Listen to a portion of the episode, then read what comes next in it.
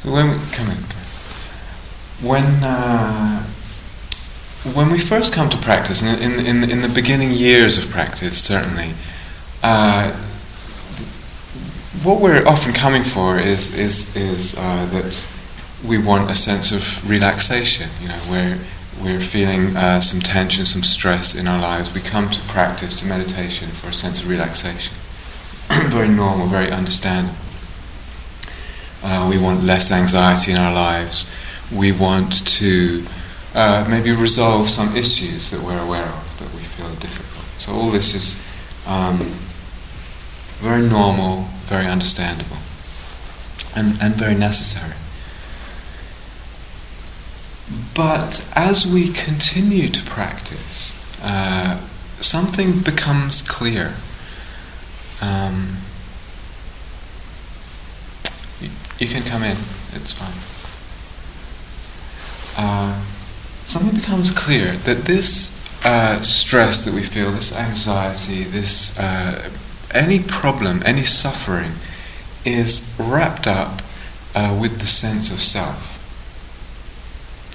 That slowly, usually, be- begins to become clear so that it's wrapped up with the self sense, and we begin to realize it's necessary to inquire into this self sense that's at the center of suffering, to inquire into it and to address it, and that's uh, really fundamental to the path. Because our normal uh, state of consciousness uh, is is actually very self-centered. So sometimes it's it's quite extreme, and you know you see the extremes of sort of egomania but often it's just sort of quietly, uh, quietly running through and running our lives. It's just we look at the world, we look at our experience, we relate to others uh, through a self-centeredness. It's just, it's just, there's no judgment in that. It's just part of the normal human condition.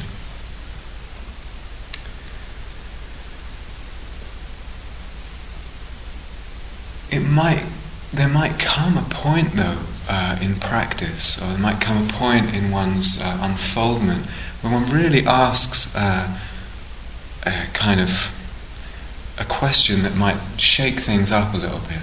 And someone might ask, what would it be to live a life w- where the self is actually not at the center of the stage? A life without self at the center of the drama?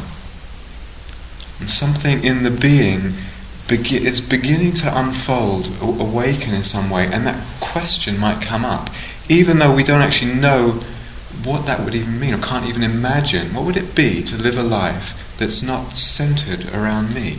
That I'm not looking out from a center of accumulation, from a center of interest.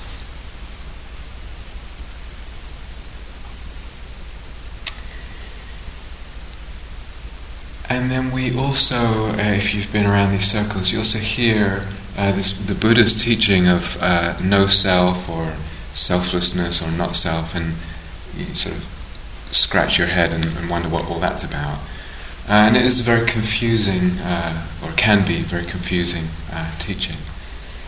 But there's the message there that actually this sense of self that we have, that we take to be so real, may not be as true, as real as we think it is. And another kind of question inside do I want to live in an illusion? Oh, is it okay for me to go through my life from birth, however long it lasts, to death, and have this nagging suspicion that it was all centered around this self, which may not even actually be real in the way that I thought it was? Would that be okay? To live an illusion that way, which is the common human condition, but would it be okay?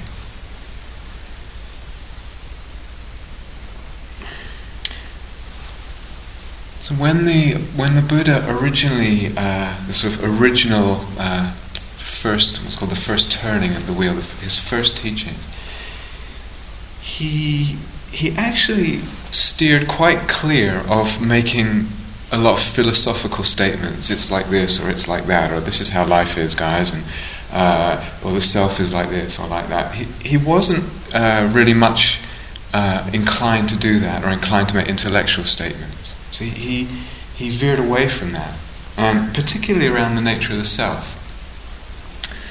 And so there's a, there's a story that one day he was uh, sitting around uh, and um, this sort of wandering ascetic came up to him and, and argued, uh, started arguing with him and trying, trying to make him admit that there's no self, right? There's no self. And the Buddha, uh, the Buddha actually just sat silent and did not respond to him. So the guy asked a second time and a third time, and in the end got frustrated and just just left, sort of, you know, Buddhas, what you to do? And uh, then five minutes later, another wandering ascetic comes and and said, uh, "There is a self, right? There is a self." And similarly, Buddha didn't say anything. And uh, second time, Buddha didn't say anything. Third time, silence. And this guy goes. And Ananda, his the Buddha's cousin and attendant, is standing there and and uh, said, you know what, what's up? Uh, what's up, boss? You're not you're just not talkative today, or and and he, the Buddha said, if I had, if I had agreed with the first person, uh, it would be a belief in nihilism, in the non-existence of the self. If I had uh, agreed with the second person, it would be reifying the self, making it into something real. And he said the truth is actually is actually neither of those. But he avoided making those kind of statements.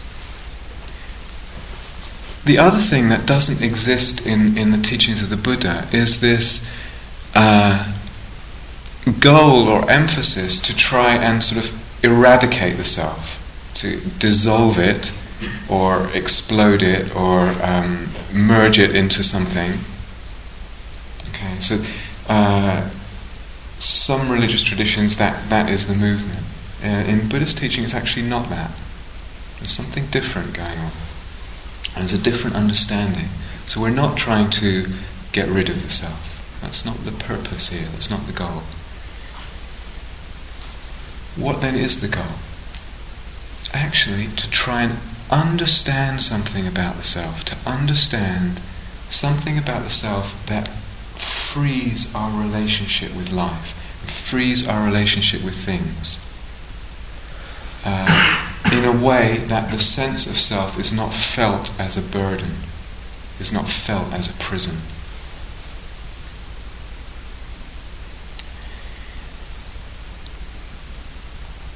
It's the understanding that frees. So, understanding and also understanding how to live in a way that the self is not a burden. So, how does this happen? How, how does this uh, move towards in the path? so, one of the ways actually by, the, the, by cultivating loving kindness, by cultivating compassion, by cultivating a heart of love that uh, the interest is flowing out, flowing out, and not always just inside. Now, of course, we need to take care of our self love, as I think I touched on yesterday. But this uh, cultivating of kindness in the heart actually begins to uh, unburden the life from the self. and similarly, actually, the cultivating cultivation of other things, uh, calmness, equanimity, uh, uh, all these lists that uh, you know very dry if you've read them, these Buddhist lists all this is actually helping to unburden the life of, from the self. So this the cultivation of the beautiful qualities of heart. There's also acting in the world. Acting in the world in ways that uh, diminish the, the constriction, the stranglehold of self. so, uh, two things I'd like to uh, generosity and service.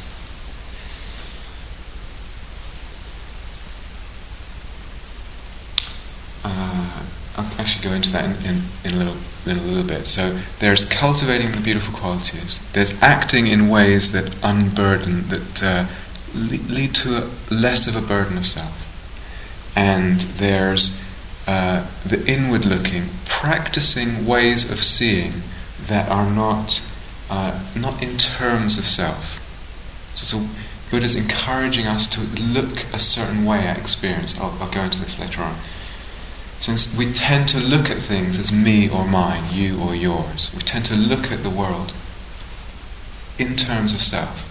And the Buddha is saying, rather than making statements about reality, can we actually practice a way of changing that, that way of looking?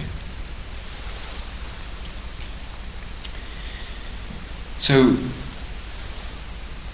uh, as teachers and, and, and, and, you know in the Dharma we talk a lot about mindfulness. I, I, mean I don't know how many times you know just on this retreat we've sort of emphasized it. And uh, someone was saying today well you can't have too much mindfulness. And that's true. You can't have too much mindfulness. But it's not the whole deal it's not the whole path mindfulness uh, has to be balanced with other qualities so these other beautiful qualities of heart and these other actions these other ways of being and relating in the world.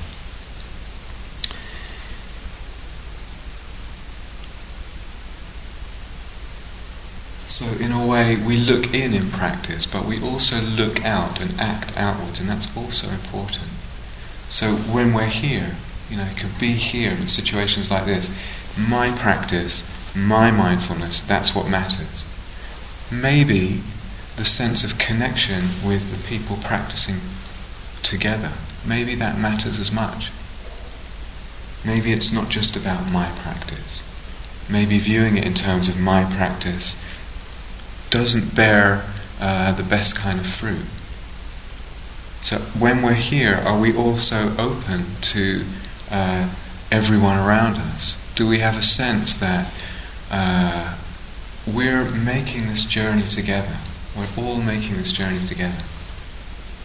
Very different from just coming here, me, my mindfulness, my concentration, etc.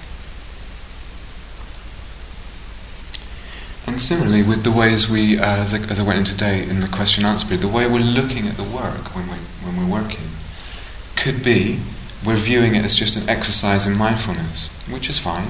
You know, how mindful can I be of the sensations as I'm digging, as I'm painting, or whatever? Fine but maybe a bit bigger.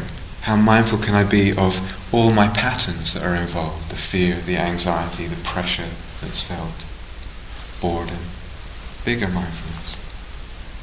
Or even bigger, can I relate to it as, as service? When mindfulness becomes less important at that point, I'm just here doing service.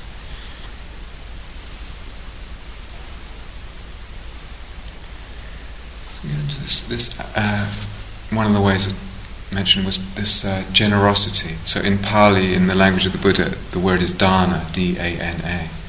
And this is really a practice. So what we notice uh, is when we practice generosity, really take it on as a practice. The movement of generosity, of giving, is something that leads to a sense of lightness in the being. And we can really, all this is to be checked out, to be checked out. When we give, it brings a sense of lightness. Sometimes there's a sense of fear with it, but if we check it out, there's a sense of lightness that goes with it. Um, an openness goes with it, openness of the mind and heart. You can see generosity as a movement of openness, open, and it goes out. The Buddha said, if you know, if you knew as I do the power of generosity. If you knew what I knew about the power of generosity, you wouldn't let a single meal go by without giving something to someone. Obviously, this guy knows something. And uh, it's, it's a powerful statement.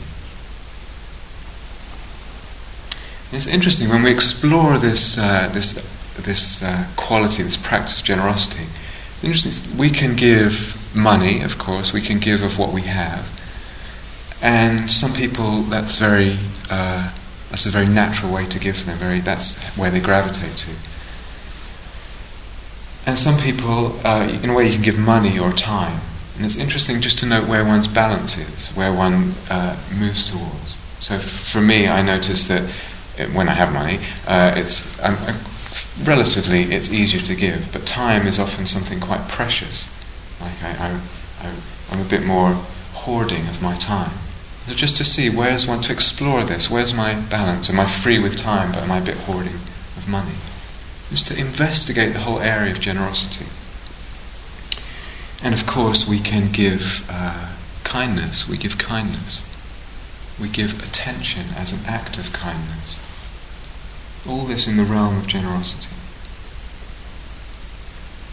And if we explore it, it's a curious thing. I mean, I, I find, I think uh, anyone who would really explore it deeply would find that there's a paradox here.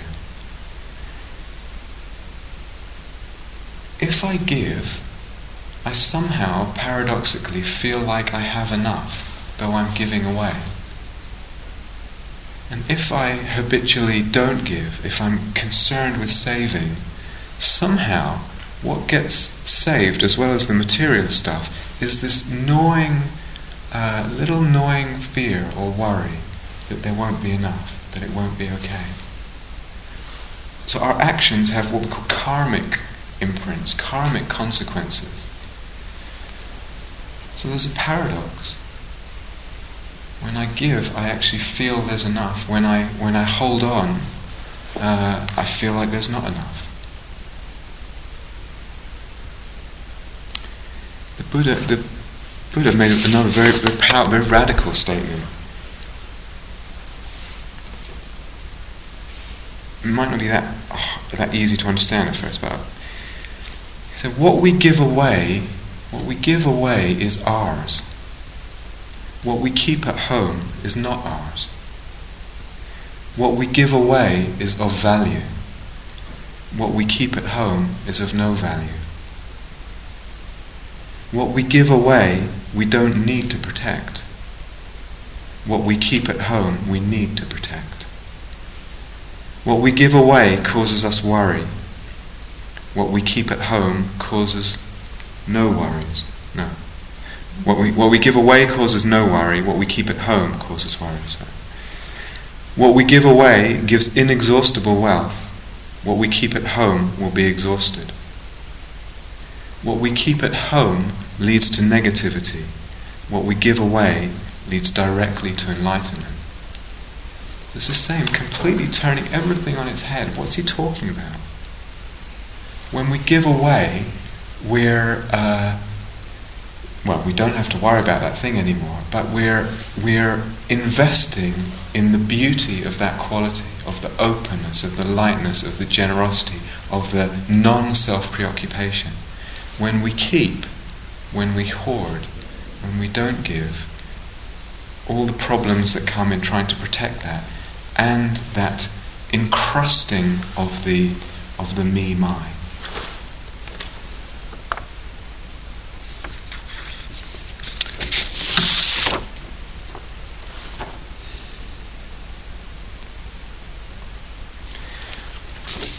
So, obviously, we live lives that uh, we have families, we have people who are close to us, we have friends that are close to us, and it would be ridiculous to say that we don't have a responsibility to those that are near and dear to us. Of course, we do.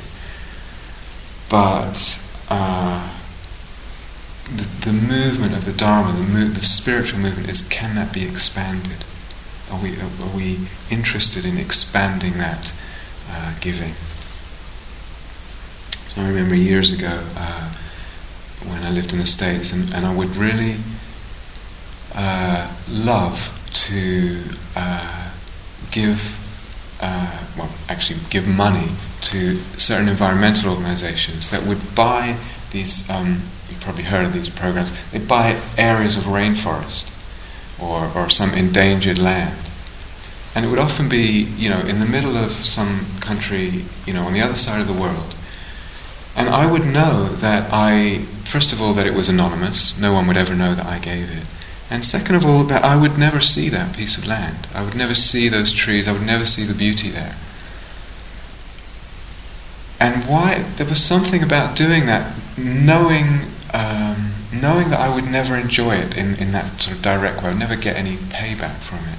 Something about it that um, expanded the constricted sense of self. It just, it was almost as if the sense of self expanded to include that rainforest instead of just me, mine, stopping right here. In a little while, it was, uh, I can't remember, six months ago, a group of Dharma people, uh, Dharma friends, and, and I went up to uh, the Highlands of Scotland and we had a, a one week work retreat there, uh, planting trees, reforesting uh, the whole of Scotland. Apparently, was one huge forest. It's now completely devastated. We were working on re- reforesting and talking to some of the people involved, it was it's actually a 300 year project. So the, the, saplings that we were planting, we would have no, uh, we wouldn't even know how whether they survived or not. And again, it was completely anonymous. It's this sense of giving to something that I can't immediately relate my sense of self to. And there's something that does uh, indirectly to the, to the very sense of self. So there's generosity uh, and there's service, of course, and we're all, you know, just by virtue of being here on work retreat, you're, you're involved in service. And again, with, sometimes with, with practice, the, the attitude is my, you know, my practice, my mindfulness, how's my mind doing? If we're involved in service work, from the perspective of service, how I feel, how clear my mind is actually completely secondary. How I feel is not important. And that not being important does something to the sense of self. Does, does, it loosens the sense of self. And there's giving through service, and there's the non preoccupation with how my mindfulness is doing, my quality of mind, etc.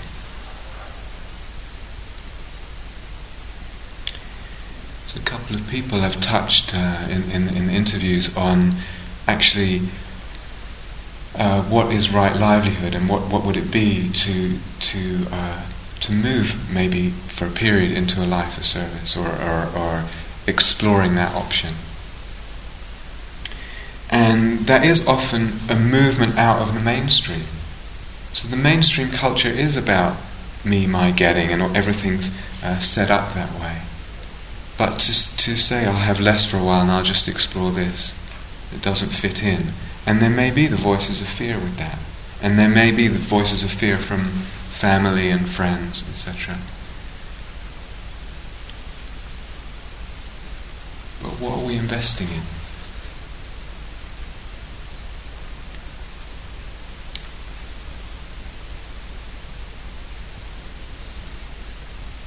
So sometimes we practice generosity and service and actually coming, you know, there's a bit of motivation of fear involved in it. There's a bit of uh, uh, fear what people will think of us. I hope they think I'm kind, or we don't want to upset people, or we want them to praise us or approve of us.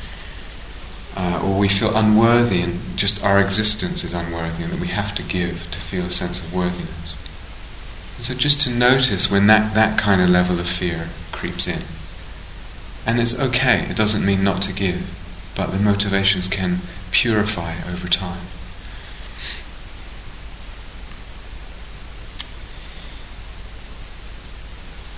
So, actually, the movement in practice is not from self centeredness to other centeredness. It's not, it's not actually doing that. So, some, if other centeredness is also a bit off balance, and often if we're completely other centered, it, it is often driven by some uh, level of fear or something like that. It's rather a movement from self centeredness to, I don't know what you would say, openness or awareness of interconnection or even interpenetration, awareness of our interpenetration. It's the movement from prison of self to openness. Can we, even just hearing that, can, can we actually get a sense, just maybe even a dim sense, of the freedom, the possibility of freedom there?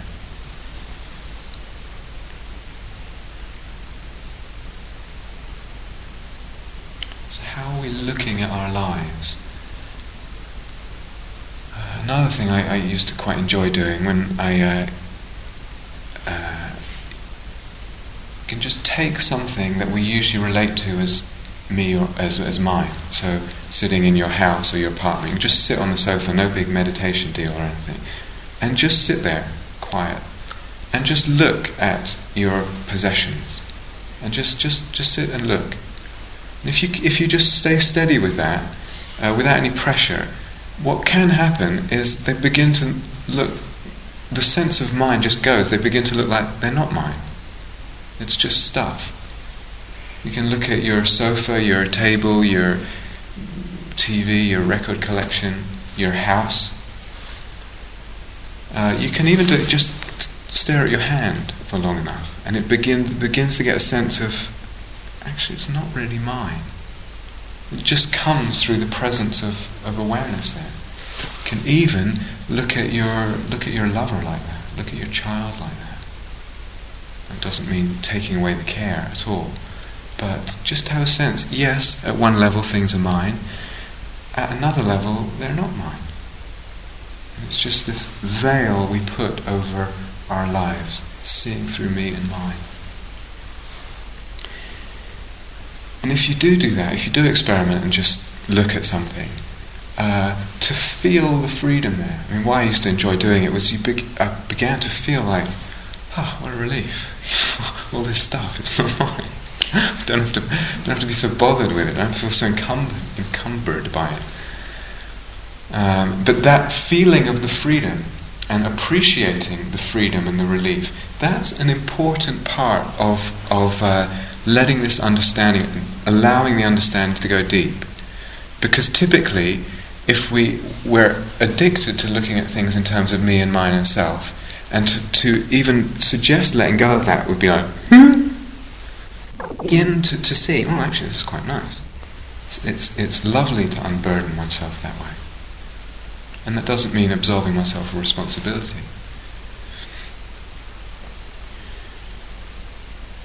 To feel the freedom of not fully believing in I have or mine.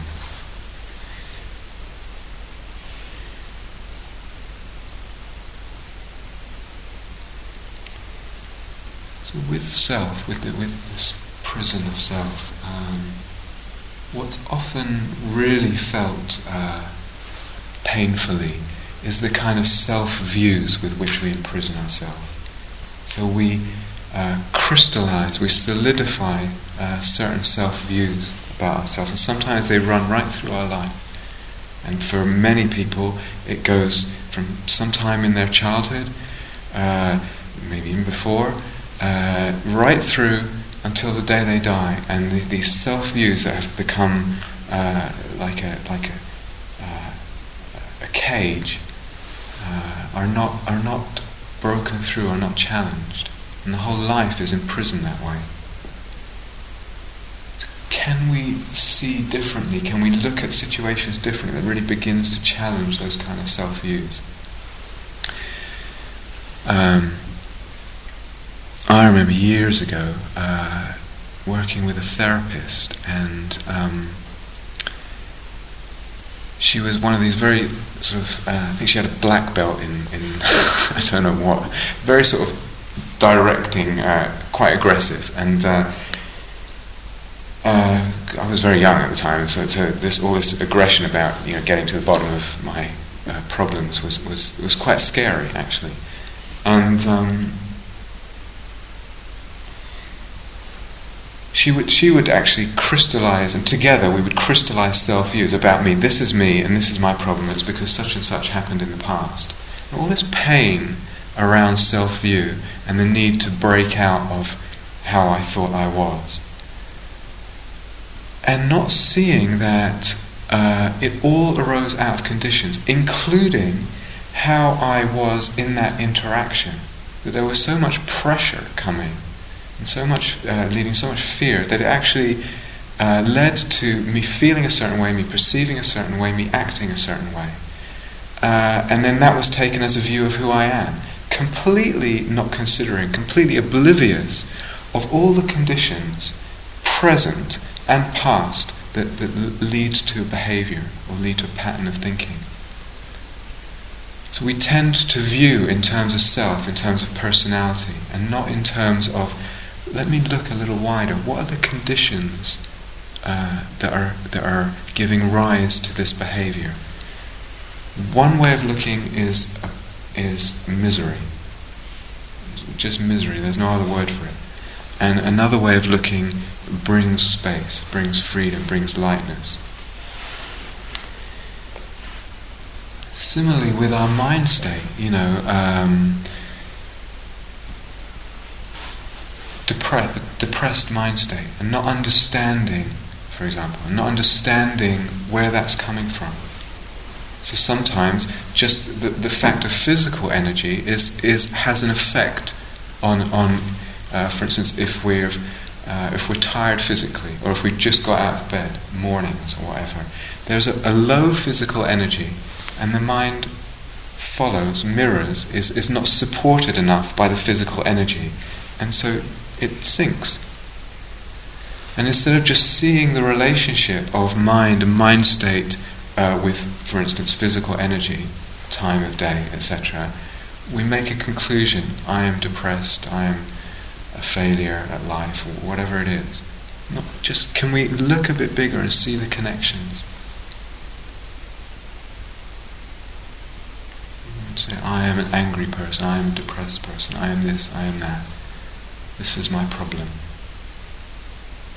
Me, my, my, my, my. It's so tight and so wrapped. Can we really look into what the Buddha called dependent arising? The way things are, the way things manifest, arises dependent on many conditions.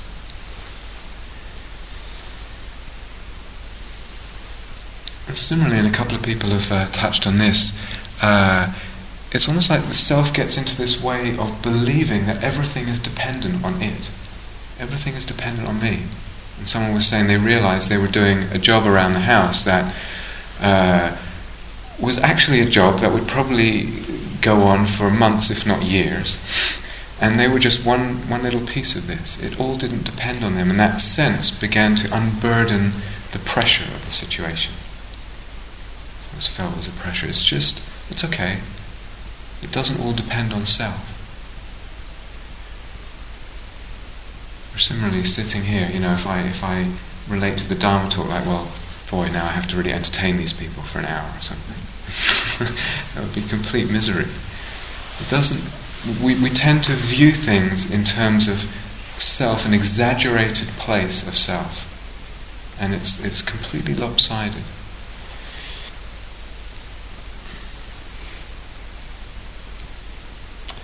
There's looking out, looking out at how we're living, how we're being with other people, and looking out at our life. And there's looking in, in terms of self. If we look in, if in meditation and in practice over time, we, we look inside, we can ask actually, where is this self? Where is it? Because when we look, if we're just completely honest, just completely with what's going on, what do we find? There's body and body sensations, there's feelings and emotions and mind states and thoughts. There's nothing that doesn't change. The sense of self is something that doesn't change. It's just I'm me, I was me yesterday, I will be me tomorrow. Uh, but when we look inside, there's actually nothing we, we find that doesn't change. There's nothing we can find that we can point to and say that's the self. Even the body, you know, if I, I had an accident, had to amputate my leg at the uh, at the knee or up here, I would still feel well, that's me, and after a while I would have forgotten about what happened to, to the leg. So how how much am I going to chop off before I still say me? You know. Uh, there's nothing we can find, there's nothing we can point to and say that's the self. We can't find it. And yet, we spend our, our whole lives, or most of our lives, running around at the whim of the self, expending huge amounts of energy and resources and doing what it says. And, and yet, where is it? What is it? to see this for ourselves uh, in practice, actually it's unfindable. That's one approach, to see that we can't find it anywhere inside. No matter how long we look, no matter where we look, you, you won't find it. No one has ever found it. That's one approach. The other approach is actually to realize that we don't need, we actually don't need to see anything as self. I don't need to see my body as self. I don't need to see my thoughts as self. I don't need to see my emotions as self. Uh, I can sit here in meditation or, or in my life and actually regard everything as not me, not mine. And still function, still talk, still interact, still love, still go to the toilet, whatever. Uh, the the to add me mine is actually an added is a an you know it's a, it's an e number. It's an added extra. Uh, we we actually can let go of that, and and the world goes on. Life goes on. Experience unfolds. We don't need to. It's something extra and in a way false. That actually includes awareness. So sometimes when one practices in this way, one may have heard spiritual teachings saying, you're not the body, you're not your thoughts, you're not the da da da. And there's what's left is a sense of I'm awareness, I am the witness, I am, you know, with capital letters. Or you may hear teachings saying, you are awareness, your true nature is awareness. And Buddha Dharma doesn't actually stop there. It goes deeper and says you you don't even need to uh, to identify with awareness. There's nothing anywhere that uh, needs to be identified with. And actually, the Buddha says uh, nothing nothing at all should be identified with as me or mine. Nothing at all, including even what might be the most subtle aspect of our existence, our awareness. Just completely radical, uh, not holding on to anything. Nothing left for self to grab onto, to, to build on. Can we bring this into, into our practice, into our life? Can we begin to see things, see our experience as not self? So the breath comes in and it goes out, and it comes in and it goes out. And it's just nature happening. It's the wind element, the air element coming in and coming out. It's not, if you just really with it and really just watch it, it's not me breathing, it's just breathing happening. Or the body sensations. Just be with your body sensations, just keep watching them. Can you see? It's just happening. It's not me, not mine. Make that something that becomes a familiar way of looking. We're so used to seeing in terms of me and mine can we actually make not me, not mine, as familiar? So it's a practice. And similarly with our thinking, we're so identified with our thinking and the problems that the, the problems that that causes. You know, we're tyrannized by our thinking because of our identification with it.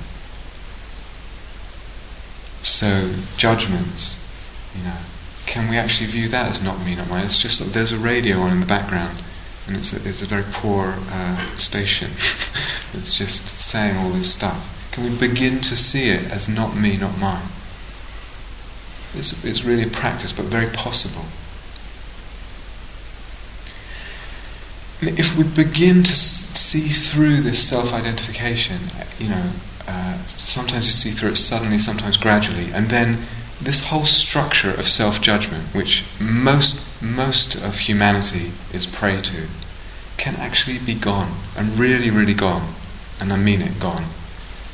Now, that, and that can happen suddenly, like a huge chunk of this uh, structure of self-judgment just crumbles, or it can happen gradually, but it can go. Absolutely possible for everyone that it goes.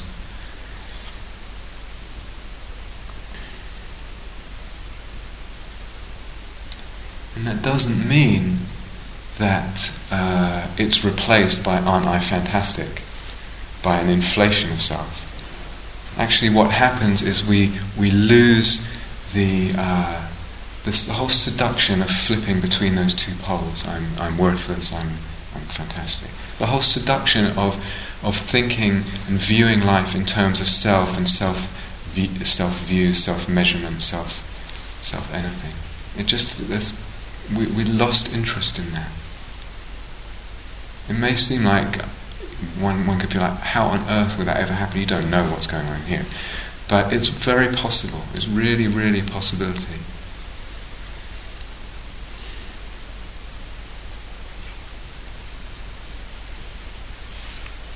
So the Buddha said we need to understand something about self that frees us.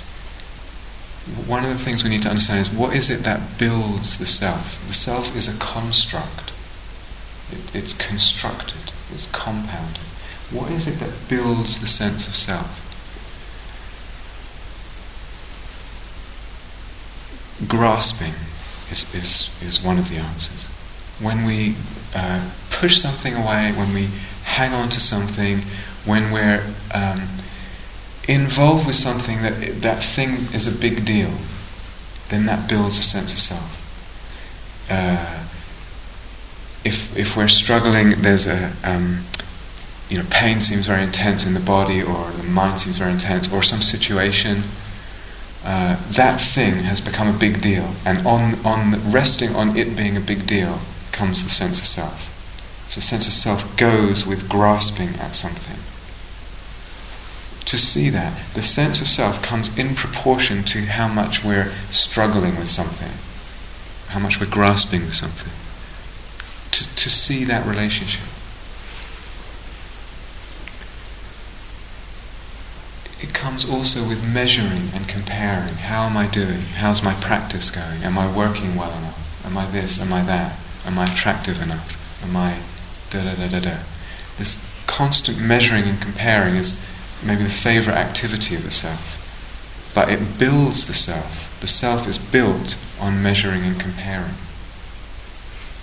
What happens when we, uh, just through sometimes just being in the moment in a very natural way, without putting pressure on the moment, we let go of measuring and comparing, what happens to the sense of self?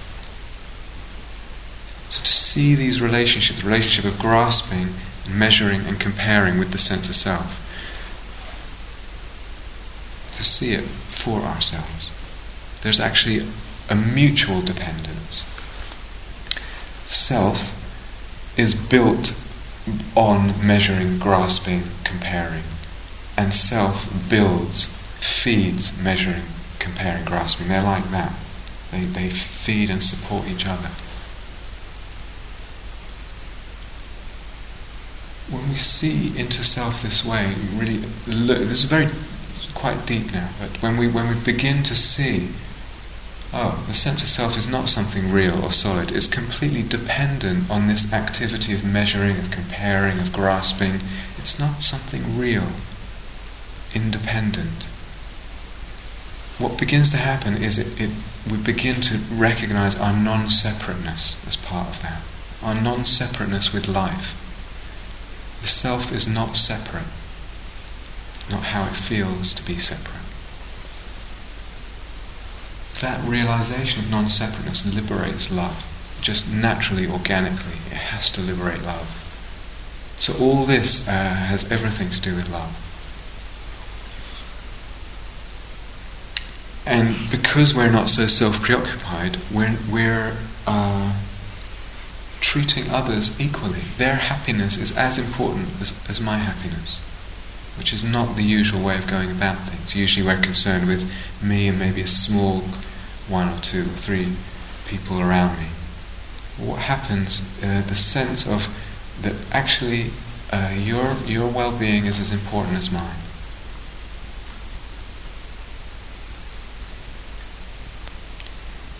More than that, it actually, seeing through the self actually frees love from inhibition. So, how often in life are we uh, actually afraid or, or we stop ourselves from expressing love? Stop ourselves from making that connection because of some kind of fear, what, well, it's not me, or, or that's not kind of the kind of person I am, or what will they think? Will I be rejected? Uh, when we don't take self so solidly, so we're not so bound up in it, actually uh, frees up love from inhibition. And to go to go through life uh, binding our expression of love is, is really well, it's, a, it's a kind of tragedy. But even more than that, I think that I feel that seeing through self in this way actually liberates self expression. It frees the self expression. Because again, we're not concerned with what, uh, how much, what people will think, or will it be okay? Will it measure up again? So the whole sense of creativity, of freedom to be able to say, do, create, artistic, whatever, uh, is often bound by uh, an over exaggerated sense of self and a concern of what others think, etc. What would it be to have a sense of self that's free to express whatever is there? Free. Doesn't. Uh, is not so preoccupied with its self image.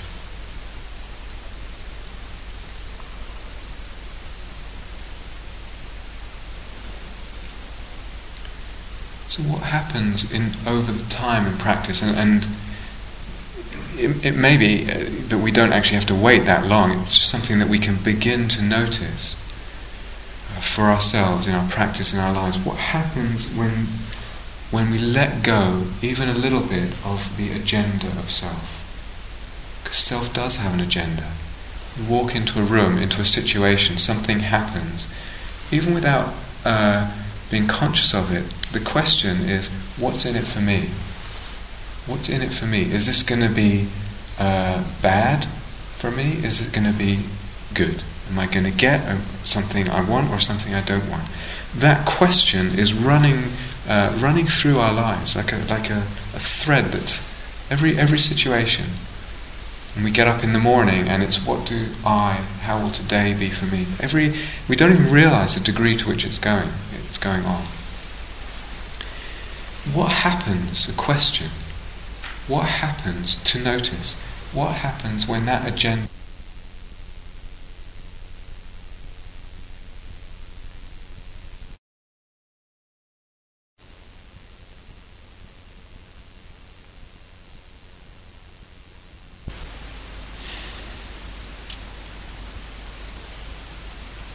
if way of looking, pushing away what we don't like, fearing what we don't like, trying to grab hold of, trying to get what we like, if that's let go of through practice, through, through spiritual practice, what begins to happen is uh, the world begins to look different. Instead of looking at the world through me and my, actually the radiance and the mystery of things begins to reveal itself. Because we're not putting this film over. And it's the, the radiance and the mystery of all things. And not just, I like this, I'll ignore everything else. I don't like that, that's what's important. All things begin to, uh, in a way, shine, speak to us of something else. In a way, it's like the peace of all things begins to be revealed. Sometimes just a little bit, just get a sense of it, a moment of it. Sometimes extremely deep, if you're really letting go of that agenda of self. And you know, it's difficult sometimes. Our sense of life, our sense of aliveness, our sense of fulfillment and excitement is so uh, so bound up with the sense of self so bound up with a sense of choosing for myself. It's almost like we can't imagine uh, that letting go of that, letting go of the sense of self, letting go of the preoccupation, letting go of all this choice, would actually uh, uncover uh, something very fulfilling, very juicy, very beautiful.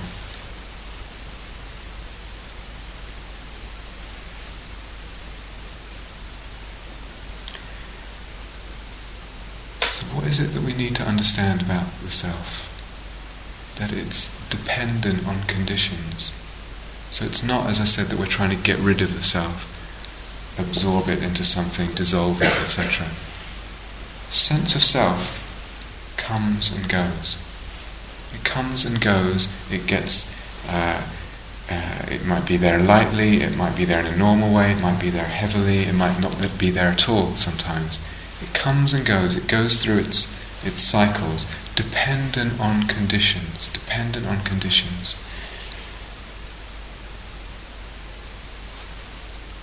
And it's not that we're trying to stay in one state. The coming and going of self actually not a problem, not a problem. You can see, there can, there can be an understanding that self can be there in this way and that way, not there at all, in another way. It's all just the coming and going of the appearance of self, not in any way a problem. We don't.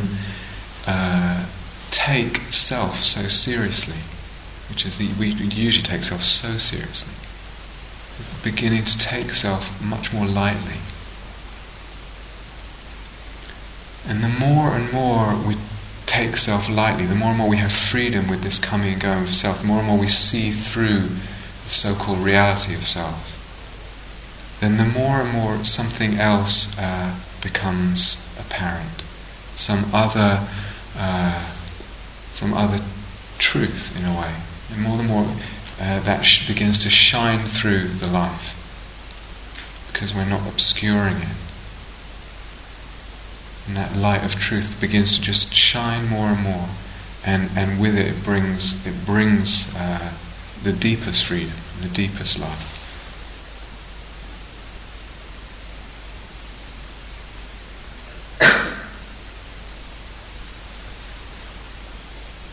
sit quietly for a couple of minutes.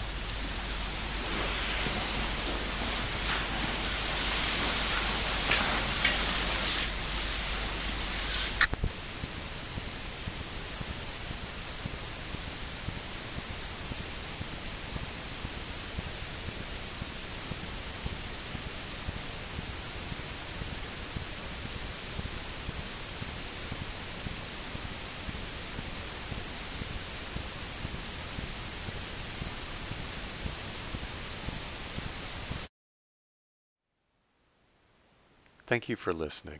To learn how you can support the teachers and Dharma Seed, please visit dharmaseed.org slash donate.